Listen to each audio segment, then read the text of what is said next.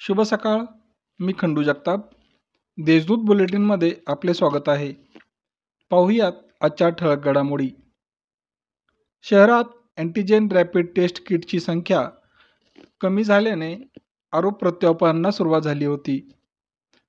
यामुळे आरोग्य विभागाने तातडीने पन्नास हजार किटची मागणी केली आहे. दरम्यान बुधवारी येथील पाच हजार किट उपलब्ध झाल्याने पुन्हा या चाचण्यांना वेग आला आहे. या अंतर्गत शहरात आतापर्यंत साठ हजार चाचण्या झाल्या आहेत. धरण पाणलोट क्षेत्रात होत असलेल्या चांगल्या पावसाच्या परिणामी गंगापूर धरण सत्त्याण्णव टक्के भरले आहे. यामुळे तीन दिवसापूर्वी बंद करण्यात आलेला विसर्ग पुन्हा सुरू करण्यात आला आहे. गुरुवारी धरणातून दोनशे अडुसष्ट क्युसेक वेगाने विसर्ग सुरू केला होता. यामुळे पूर परिस्थिती नसली तरी गोदावरी दुथडी भरून वाहत आहे.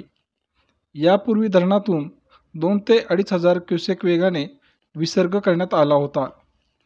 पुढील काळात अधिक पाऊस झाल्यास जादा वेगाने पाणी सोडण्यात येईल असे पाटबंधारे विभागाने स्पष्ट केले आहे.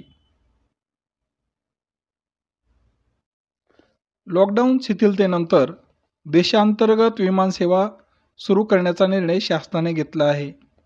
या अंतर्गतच नाशिक विमानतळावरून नाशिक अहमदाबाद विमानसेवा सुरू झाली आहे. दहा जुलैपासून ही सेवा बंद होती. पुन्हा पाच सप्टेंबरपासून सुरू झालेल्या या विमानसेवेचा लाभ घ्यावा असे आवाहन विमानतळ प्रशासनाने केले आहे. देशातील बेरोजगार युवकांचा केंद्र शासनाला विसर पडला असून याची आठवण करून देण्यासाठी युवक काँग्रेसच्या वतीने गुरुवारी दुपारी रोजगार दो मोर्चा जिल्हाधिकारी कार्यालयावर काढण्यात आला होता. सद्यस्थितीत आर्थिक व्यवस्था डबघाईला आली असल्याने बेरोजगारांची संख्या दिवसेंदिवस वाढत आहे. केंद्र शासनाने त्यांच्या रोजगाराची व्यवस्था करावी अशी मागणी यावेळी कलेक्टरांना निवेदन देऊन करण्यात आली. व्यावसायिकाकडून पाच हजार रुपयांची लाच घेताना लाचलुचपत प्रतिबंधक विभागाच्या पथकाने अंबड पोलीस ठाण्यातील पोलीस हवालदारास रंगेहात अटक केली आहे. भास्कर मल्ले असे पकडण्यात आलेल्या हवालदाराचे नाव आहे. संबंधित व्यावसायिकाचा व्यवसाय सुरू ठेवण्यासाठी त्याने दहा हजार रुपयांची लाच मागितली होती. यातील पाच हजाराची रक्कम स्वीकारताना त्यास रंगेहात जेरबंद करण्यात आले. गुरुवारी दुपारी ही कारवाई करण्यात आली.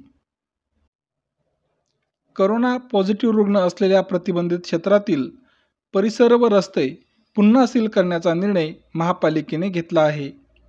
शहरात वाढता करोनाचा प्रादुर्भाव पाहता प्रतिबंधित क्षेत्राचे निकष पुन्हा बदलण्यात आले आहेत. यामध्ये रुग्णाचे घर केंद्रस्थानी ठेवून शंभर मीटरचा परिसर सील करण्यात येणार आहे. या होत्या आत्तापर्यंतच्या ठळक घडामोडी.